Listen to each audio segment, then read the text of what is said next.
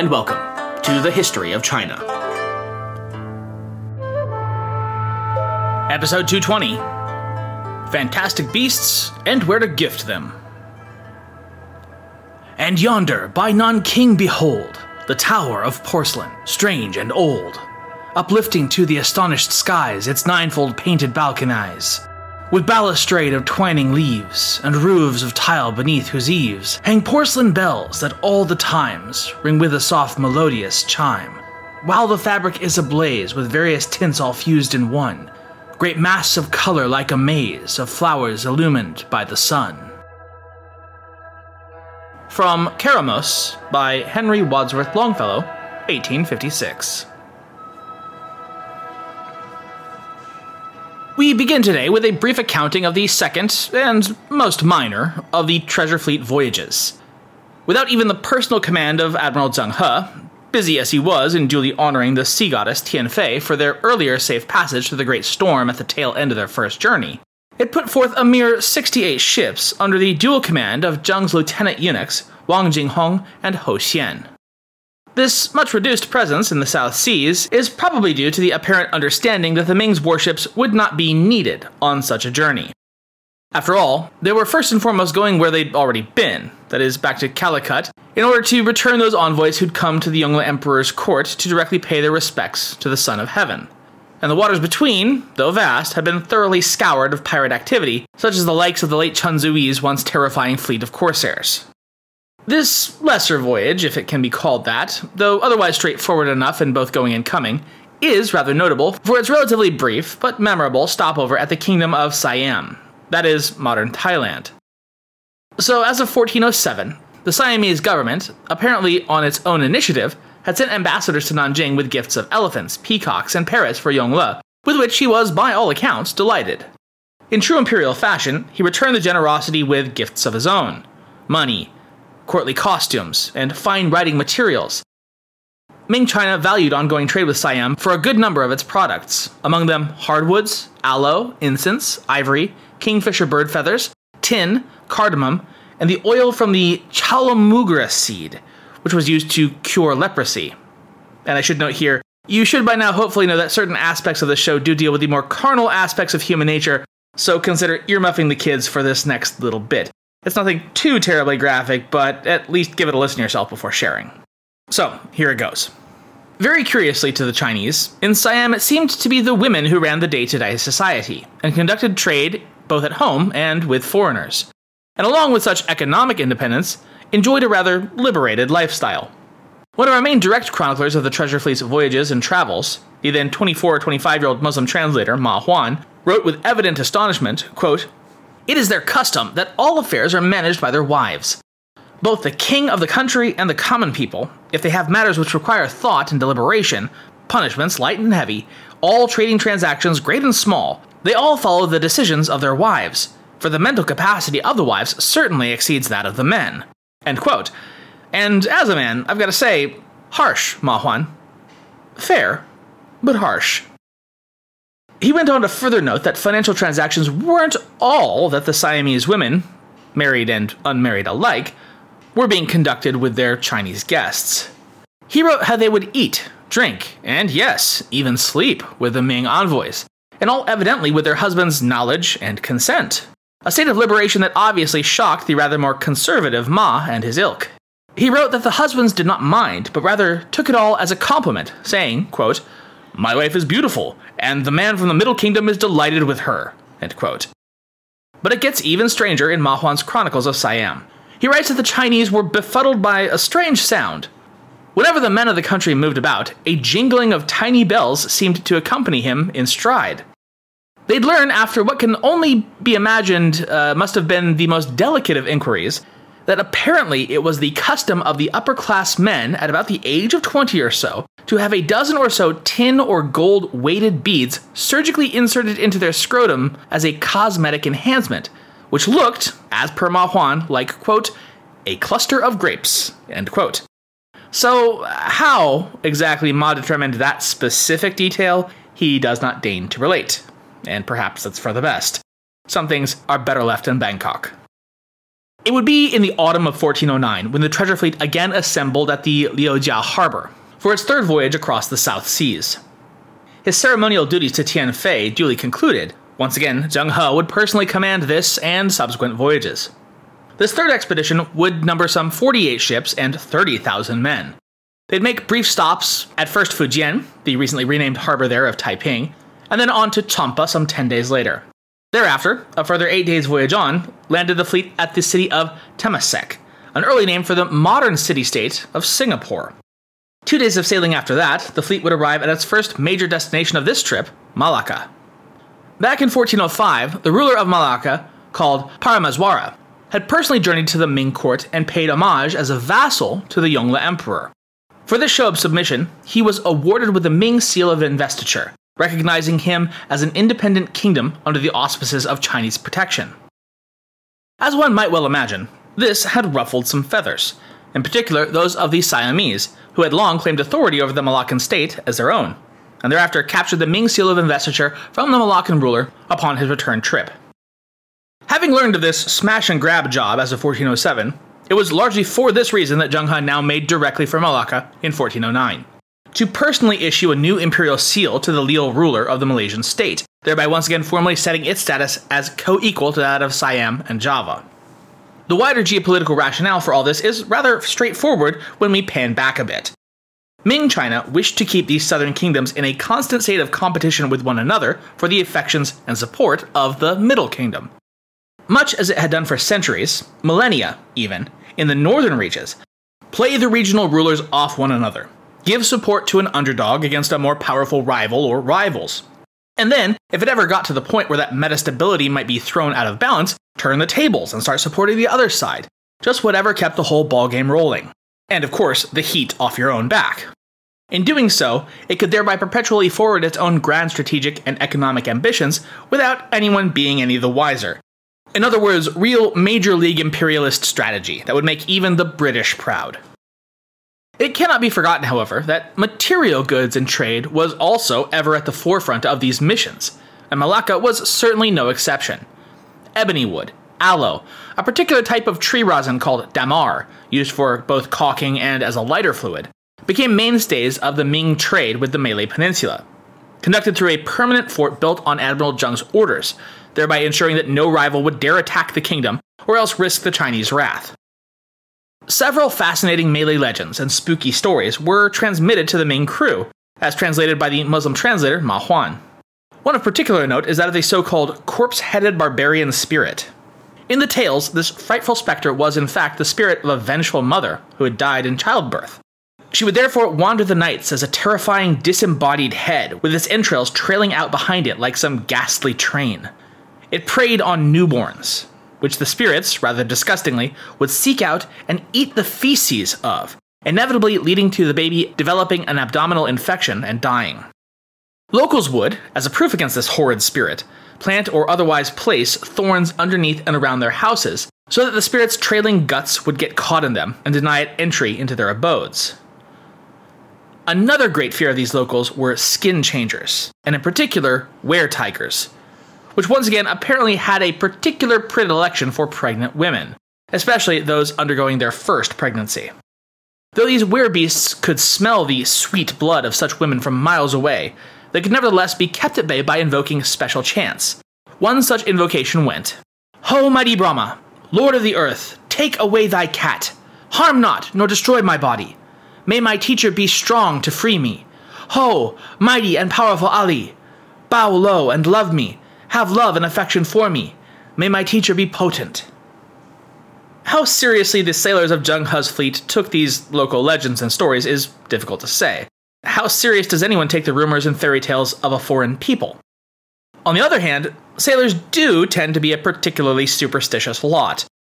Regardless, it is evident that the Ming crewmen never strayed too terribly far from the comfort and relative security of their own ships while docked in Malacca.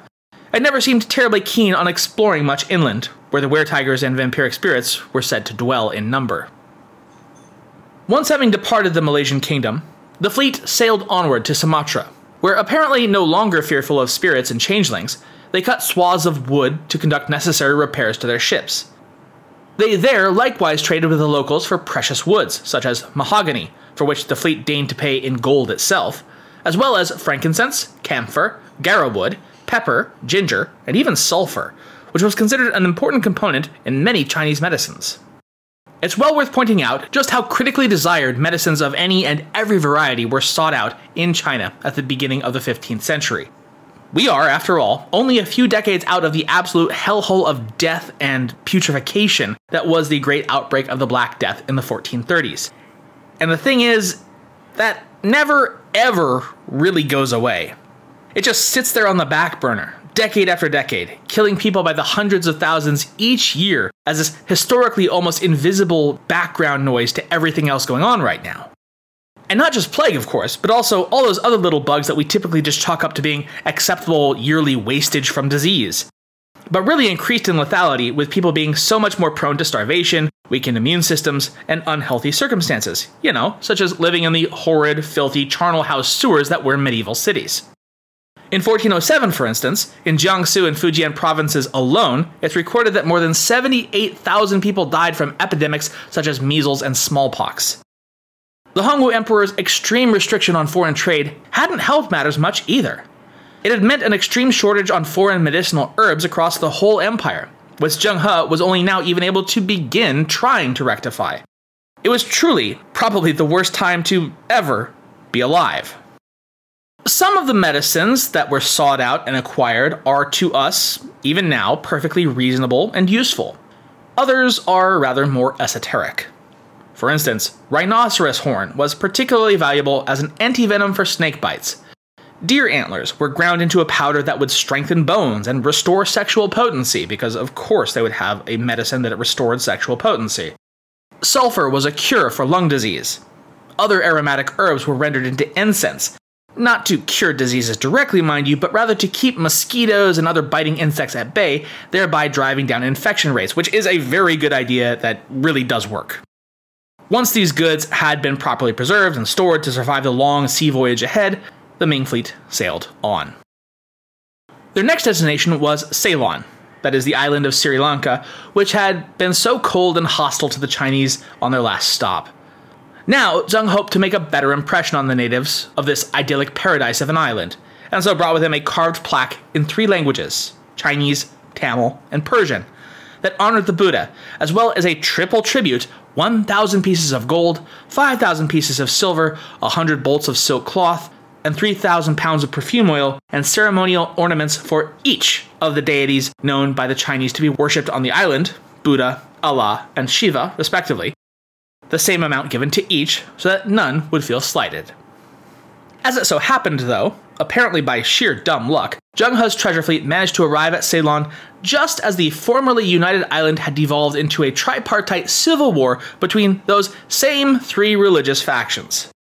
The nominal authority was governed out of the center of the island, pitted now against the Hindu Tamils, which had carved out a foothold in the north, as well as a Muslim usurper in the south, who was now trying to overthrow the regime and install Islam as the state religion.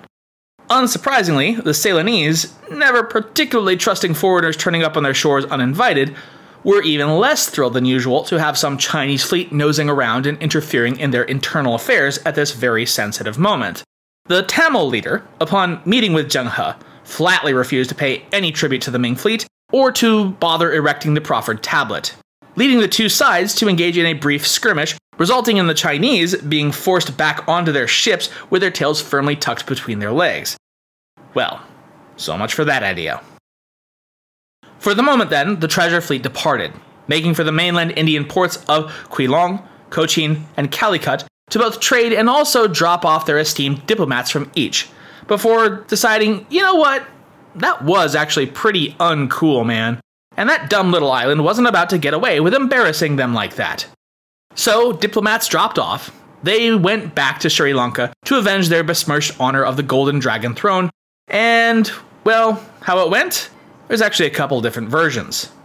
Now, according to the Ming's own records and the Ming Shi Lu, the Prince of Ceylon sent his son to demand gold, silver, and other treasures from Zheng He, and then cut down huge amounts of trees in order to block the Chinese fleet in the harbor until they paid up. Seeing that the island's denizens were all focused on his ships, Zheng He instead took his men and invaded the capital itself, quickly capturing the enemy chieftain, and thereafter imprisoning him until they could all go back to Nanjing, where the Yongle Emperor awaited. From Levathes, quote, Zhu Di, it was reported, finally decided to pardon the king for his ignorance and ordered one of his wise followers to rule in his place. In the Chinese records, this serves as something of a glorious climax for Zheng He, and it's recorded in a poem and song, which goes as follows. Straightway their dens and hideouts we ravaged, and made captive their entire army, bringing back to our august capital their women, children, families, and retainers, leaving not one. Clearing out in a single sweep these obnoxious pests, as if winnowing chaff from the grain, these insignificant worms, deserving to die ten thousand times over, trembling in fear, did not even merit the punishment of heaven. Thus the august emperor spared their lives, and they humbly kowtowed, making crude sounds and praising the sage-like virtue of the imperial Ming ruler. End quote.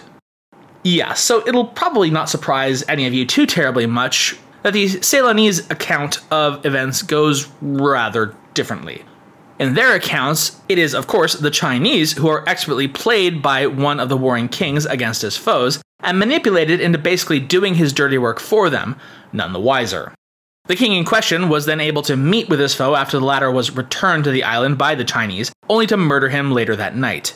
He then rebuilds the capital city, which was part of the whole prophecy that he had to complete before being crowned as the actual king of the island. But in classic saga fashion, on his very coronation day nearly a decade later, the sixteen-year-old son of his murdered foe picked up the ceremonial sword that had anointed the newly crowned king and ran the guy through with it, thereby becoming the king himself, which is, you know, just amazingly epic. So, which version is it?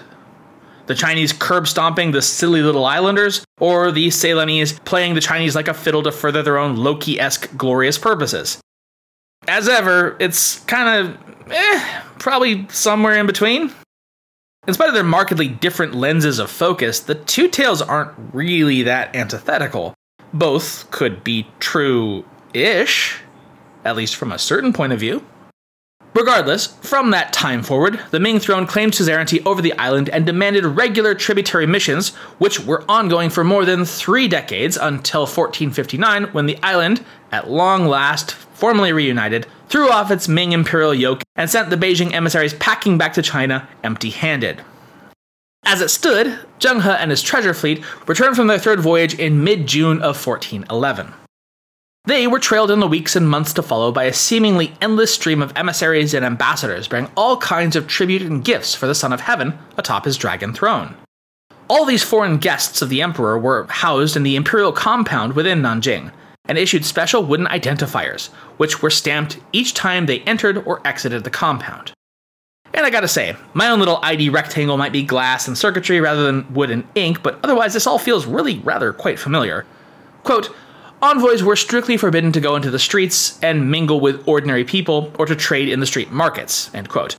Okay, so that part has been nixed at least, which is nice, I've gotta admit. I do like to mingle. All gifts were thoroughly inspected before they were allowed to be presented to the emperor directly. Wild animals were sent to special facilities to be tamed, or in the case of the untamable, such as big cats and birds, effectively managed and cared for. Precious items, such as gold and jewels, were examined in front of their bearers before being inventoried and then sent to the Ministry of Revenue. After all this, the envoys would be granted their long-awaited audience with the Lord of All, during which they would receive by his benevolence innumerable gifts, typically far outstripping the value of what they had brought in tribute to their acknowledged liege lord. Further, they would thereafter be issued a special permit to set up a stall at the capital's public market for between three to five days in order to offer their foreign goods for sale to the populace, with the best of the best naturally already having been thoroughly picked through and selected for the upper echelons of high society, because, obviously. Nevertheless, even for these esteemed guests of the imperial court permitted to do business, this was not some laissez-faire free marketplace. There were stringent rules about when foreign merchants could buy from their Chinese counterparts and what they could not. Official histories, for instance, since they contain detailed information about sensitive topics such as locations of garrisons, canals, and official storage facilities, were prohibited to be sold to foreigners. So too was coinage, metals, weapons, artisanal tools, medicines, and any other product of a finite or limited supply. Any violators of these edicts, who were found to have conspired with foreigners to acquire said prohibited goods, would be publicly shackled for an entire month in the city square, and then exiled to the borderlands of the empire. The foreigners, if caught engaging in illegal trade, would not face that month of public humiliation, but would have their imperial gifts revoked, or at the very least, harshly curtailed. That summer of fourteen eleven, the Yongle Emperor received an uncountable number of gifts. The beautiful, the valuable, the bizarre, and the incredible alike. Yet one stood apart from the rest. It was a remarkable mechanism of shaped and tooled metal, with bent glass in between. Its bearers, apparently King Parameswara of Malacca himself, presented ten of them to the court, calling them by the Arabic name Uwaina, which was approximated into Chinese as Ai Dai, meaning eye. When peered through, the magical little devices could make distant objects seem near, and small writing given much greater detail. They were, of course, early versions of eyeglasses, a creation out of Venice that Arab traders had come into possession of some several decades before in the course of their business affairs, but which were quite new and enthralling to the Ming court. The court ministers, surely after no small amount of discussion, finally decided that the approximate value of these ten sets of spectacles was one thousand pieces of gold, a kingly sum indeed. This would mark quite possibly the Chinese first significant encounter with glass blowing, as it was known in the West, and it, for obvious reasons, was almost immediately understood to be a total game-changer. Some sources say that, as a result of this gift from the King of Malacca, Zheng He would be charged in his future voyages with procuring actual glass blowers from beyond the seas to work for the imperial court and teach the art form to the Ming. Yongle's fascination and delight with this technological marvel was evident by his unusually generous showering of gifts upon King Parameswara, who received far in excess of what a foreign tributary envoy would expect, including imperial robes bearing embroidered dragon and Qilin, jade and gold belts, horses, saddles, hundreds of ounces of gold and silver, twenty-six hundred strings of cash, and bolts upon bolts of fine silks. Moreover, each of his servants were gifted new shoes and clothes, straight from the imperial stocks. What sort of treatment could a foreign ambassador or head of state have typically expected upon arrival and over the course of their stay within the Ming palace? They nearly all would have been thrown at least one grand imperial banquet, often scheduled to coincide with another great holiday or occasion, such as the Lunar New Year or the Emperor's birthday. There would likewise be commensurately smaller feasts to mark both the delegation's arrival and departure, typically from the port of Guangzhou, which had for rather obvious reasons become the de facto port of entry for nearly all foreign trade. Whether grand or subdued, all such imperial feasts would shower their guests with any number of specially prepared delicacies, such that few could ever dream of tasting in their lives. They were, of course, meted out to the guests in portions according to their standing and rank. Quote, "The highest officials were served five kinds of wine and fruit, soup with translucent bean noodles, roasts of horse meat, beef and lamb, fried pancakes and steamed bread, and flower tea with little pastries arranged on the plate like a flower. Guards and servants of foreigners were given plain steamed bread." End quote. Apart from the official banquets, there were numerous services made available to the foreign delegation that could be accessed at their leisure during their stay. Throughout Nanjing, there were no fewer than sixteen wine houses where foreigners were welcome to eat and drink their fill. Also, within these facilities, to the surprise no doubt of no one, were bordellos, specifically catering to foreign interests. The women of such establishments were known as guangji, or official call girls, and yeah, their lives were pretty much what you'd expect. They'd usually have been purchased, yes, purchased, very young, and for about the price of a pig. They were thereafter trained, much like the famous geishas of Japan, in all of the high arts that an availing gentleman might enjoy: singing, dancing, theater, storytelling, and multitudinous word games. And, lest it even need be said, all forms of sexual pleasure as well. Great games were often arranged for the most important of the visiting dignitaries. Sports like polo, horse racing, and archery were particular favorites, with lavish awards being given out to the top contestants, to the great cheers of the audience, envoys, and emperor alike. Just how profitable the first three voyages of Zheng He were to the Ming imperial treasury, or the markets of the Huitong Hall where the foreigners plied their goods to the local merchants, was not officially recorded, or at least any such records did not survive until the present. Nevertheless, there are clear signs of the fact that it was very profitable indeed. By fourteen eleven, the Yongle Emperor felt awash enough in cash and prizes that he ordered the construction of a grand pagoda dedicated to the memory of his ostensible mother, the dearly departed Empress Ma. This would, of course, be no ordinary pagoda of wood and plaster. Rather, it would be something befitting the stature and nobility of Zhu Di's claimed mother herself. A great octagonal tower, nine stories and some two hundred sixty feet in height, one of the tallest buildings in China at that point, and by most accounts, by far the most beautiful, and clad from top to bottom in the finest shimmering, gleaming, green-white porcelain. The finest that money could buy, of course. Exquisitely carved animals adorned every window and door. Interestingly, every story was constructed with precisely the same number of tiles, so that, as the tower narrowed and shrunk as it ascended, the tiles became smaller and smaller until it got to its crest. This pinnacle was wrought not out of porcelain, but rather a gold-leafed spire, twelve feet in diameter and rising high above the city's skyline, gleaming in the sun. Bedecking this highest point were one hundred fifty-two fine porcelain bells that chimed in the wind, adding an ephemeral, tinkling music to the whole scene. Surrounding this grand construct were planted large, exotic gardens and trees that had all been brought back to the capital by Zheng He's voyages and were carefully cultivated. This facility, known as the Da Bao'en Si, or the Great Temple of Gratitude, ultimately involved the labor of more than one hundred thousand workers, and would, by the time of its completion two decades later, in fourteen thirty-one, eventually come to encompass more than twenty buildings and terraces, in addition to the pagoda tower itself. Its ultimate cost was reported to amount to some two point five million ounces of silver, which is to say seventy-eight tons of silver. All of it, the whole thing, was paid for by the overflow of wealth from the first three Treasure Fleet voyages' profits. The Bao'en Porcelain Temple would remain as a jewel of Nanjing for almost four and a half centuries, and indeed was listed as one of the seven wonders of the medieval world, until it was destroyed in the chaos of the Taiping Rebellion in eighteen fifty-six, rather ironically, the very year that Longfellow wrote his poem memorializing the tower, at the top of the show. When the rebels blew it up amidst their evacuation of the city, fearing, probably correctly, that the Qing government would use it as a spotting and artillery position if it were left erect, wars, alas, leave nothing untouched. But fret not, for all is not lost. Sort of. If you visit Nanjing today, you will find in its proper place an exact one-to-one scale replica of the whole temple, thanks to a private donation of approximately one hundred fifty-six million dollars to the effort in two thousand ten.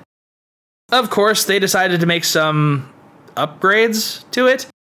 Instead of being made of wood and porcelain, it is now made of steel and glass, and apparently is bedecked with three D light shows and soundtracks, which seems kind of like a vibe killer for me, but eh, that, maybe that's just me. Different strokes for different folks. On December eighteenth, fourteen twelve, Yongle issued forth the order that the Treasure Fleet should set out on its fourth voyage. This would be the largest venture yet attempted, claiming some twenty-eight thousand five hundred sixty men in total upon sixty-three vessels, and would, by virtually every other measure, likewise prove to be the most ambitious to date. After all, why not? The first three voyages had each in their turn proved to be resounding and highly profitable successes, so why not stretch out a bit further? Let's really put the pedal to the metal here and see what this fleet can do. As the emperor would proclaim just a few years later at his fourteen sixteen dedication of the Jinghai Temple in Nanjing, quote, "The seas had been conquered, and there was quiet in the four corners of the world." End quote. Now was the time to really get a feel for what these four corners were actually like. And it really does bear repeating, functioned as a distinct and unignorable expression of the Yongle Emperor's lifelong set of daddy issues and accompanying megalomania to somehow outdo the father who had passed him up. One might, were one so inclined, picture Zhu Di standing at Hongwu's tomb in the rain, shouting to seemingly no one, "Do you love me yet, Dad? Am I good enough now?" Anyways, though the order was promulgated in fourteen twelve, the fleet itself would require some measure of additional time before it was ready to depart. A bit more than a year, as it turned out. Thus, it was only in January of fourteen fourteen that the Treasure Fleet actually set sail once again, this time aiming to go beyond its furthest previous port of call in India, and make for the Arabian port of Hormuz beyond. It was actually for this voyage in particular that the Arabic-speaking Muslim scholar, Ma Huan, from whom I've rather extensively quoted in the last few episodes, was recruited by Zheng He. Ma Huan was a pious and learned man of twenty-five, raised in Hangzhou, and who described himself as the mere son of a woodcutter. Nevertheless, he would come to help us paint some of the clearest pictures available to the great treasure fleet's voyages across the seas. Quote, his writing reveals a man who abhorred violence and killing, and who was perhaps a bit gullible, quick to believe stories that he heard in foreign lands of ghosts and vampires and howling banshees. Yet he was always a keen observer of social customs, providing in some cases the first eyewitness accounts of life among the diverse peoples of the Indian Ocean basin. End quote. But why choose to go to the Persian Gulf and Arabia specifically? It's officially unknown. More than likely, the Yongle Emperor, having long heard of this trading hub and riches, felt that there would be no better place to make an international splash than by sailing in with his humongous ships and wowing the crowds, as it were. There's also the fact that, as of this period, Yongle was in the midst of preparing Beijing for his eventual move of the capital northward, and with all the staggering expenses that that would entail. If his fleets could do as well at the trade nexus of Western Asia as they'd done in places like Calicut, then he might very well be able to underwrite the whole costly movement of the capital by the voyage's profits themselves. Moreover, they may just be able to procure some rare and costly goods that could be gotten nowhere else in the world just for the under-construction palace in Beijing. I mean, talk about a feather in the cap. In that case, he'd be a fool not to have them sail to Hormuz. Along the way, the fleet made its by now customary stops at Champa, Java, Sumatra, Malaysia, the Maldives, Ceylon, and the Indian ports, before at last going for the Big Reach and sailing even further west to Hormuz. Fair winds shortened the journey from Calicut to just twenty-five days, during which the fleet covered approximately sixty-one nautical miles each day. Levathes notes that two decades later, in fourteen thirty-two, the same leg of the journey, facing rather less favorable conditions, took thirty-two days to cover the same distance, and averaged just forty-five miles per day. Ma Huan recorded the Chinese sailor's reactions, as well as his own, at arriving at Hormuz for the first time with evident excitement. He reported that the people of the Arab trading port were very rich and dressed in fashions handsome, distinctive, elegant. He recorded, again, probably rather naively, that there were no poor to be found in the city, because, quote, if a family meets with misfortune resulting in poverty, everyone gives them clothes and food and capital, and relieves their distress, end quote. Yeah, okay, Ma Huan, sure, keep believing that. Both parties were evidently quite eager to partake in the trade of what the other had to offer. The Chinese, of course, had their usual fare of fine porcelains and silks, which were traded for the Hormuz merchants stocks of sapphires, rubies, topaz, pearls, coral beads, amber, woolens, and carpets. Moreover, gifts of live animals were presented as nominal tributary gifts for the distant son of heaven, including lions, leopards, and even the proud, tall Arabian horse breed. Here as well, new contacts were made with potential trading partners and client states even further afield, including merchants from as far as the great cities of the East African coasts, such as Mogadishu, Brana, and Malindi. These African traders were persuaded by Zheng He to return with him along with the treasure fleet to Nanjing in order to pay tribute to the Ming Emperor directly, and thereby engage their nations in the extremely profitable trade network that it was building. While Zheng He himself yet conducted his business in Hormuz, a splinter of the treasure fleet, commanded by Zheng's lieutenant, Yang Min, had acquired something truly extraordinary. Having been put on special assignment to the Bengal region of the Indian subcontinent in order to settle a successional dispute among several warring contenders, Yang had backed and successfully brought to power Saifuddin as the region's new king. In thanks and tribute to the Ming's assistance and friendship, this new Bengalese king had brought with him on his personal tributary mission to the imperial palace, and undoubtedly at Yang Min's behest, a truly fantastic beast. It was a gentle, graceful creature, in demeanor and even shape not entirely unlike that of a deer. It ate leaves from trees, but had the spots of a leopard, and atop its head rose two fleshy horns. Probably most fascinating of all, though, was the prodigious length of its neck, setting the creature's head at more than three full men in height.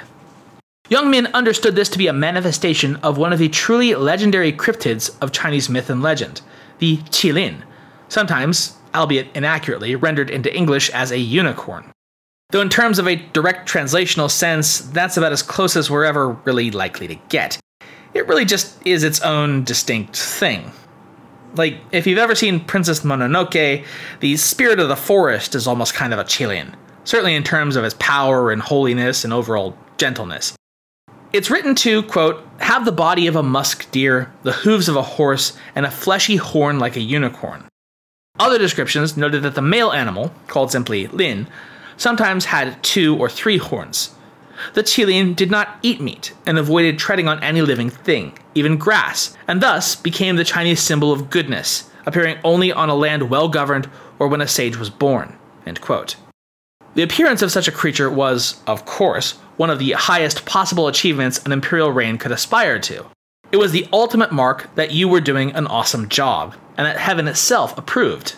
Of course, Yang Min needed that giraffe sent directly to Nanjing. When the gentle creature was presented to the imperial court, the officials are said to have cried out and pleaded with the emperor to allow them to present him with a formal proclamation of their deepest congratulations. But Yongle decided to play this super cool and to perfection. Instead, he replied, quote, let the ministers from early in the morning until late exert themselves in assisting the government for the welfare of the world. If the world is at peace, even without Qilin, there is nothing that hinders good government. Let congratulations be omitted, end quote. Like a boss. But behind this Han Solo tier no big dealing of this best thing ever, he was no doubt ecstatic. He had a professional calligrapher of the Hanlin Academy, a guy named Shun Du, paint the animal in all of his glory on the finest silk, and then ordered laudatory poems and songs composed to exalt the glory and virtue of... well, him, yeah, but his father Hong Wu, too, of course. Naturally. On September twentieth, fourteen fourteen, the Qilin was formally presented before the court, and Shandu's Paean declared, quote, all gathered round and gazed, and their joy knew no end. In a corner of the western seas, in the stagnant waters of the great morass, truly was produced a Qilin, whose shape was as high as fifteen feet, with the body of a deer and the tail of an ox and a fleshy boneless horn, with luminous spots like a red cloud or purple mist. Its hooves do not tread on living beings, and in its wanderings it carefully selects its ground. It walks in stately fashion, and in its every motion it observes a rhythm. Its harmonious voice sounds like a bell or a musical tube. Gentle is this animal, that in all antiquity has been seen but once. The manifestation of its divine spirit rises up to heaven's abode. End quote. And what a giraffe it was. Here's hoping it had a long and happy life in Nanjing.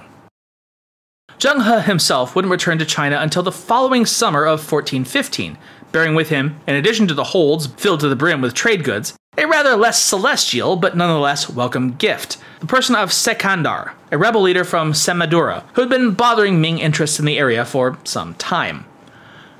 Yongle had the bandit leader quickly put to death.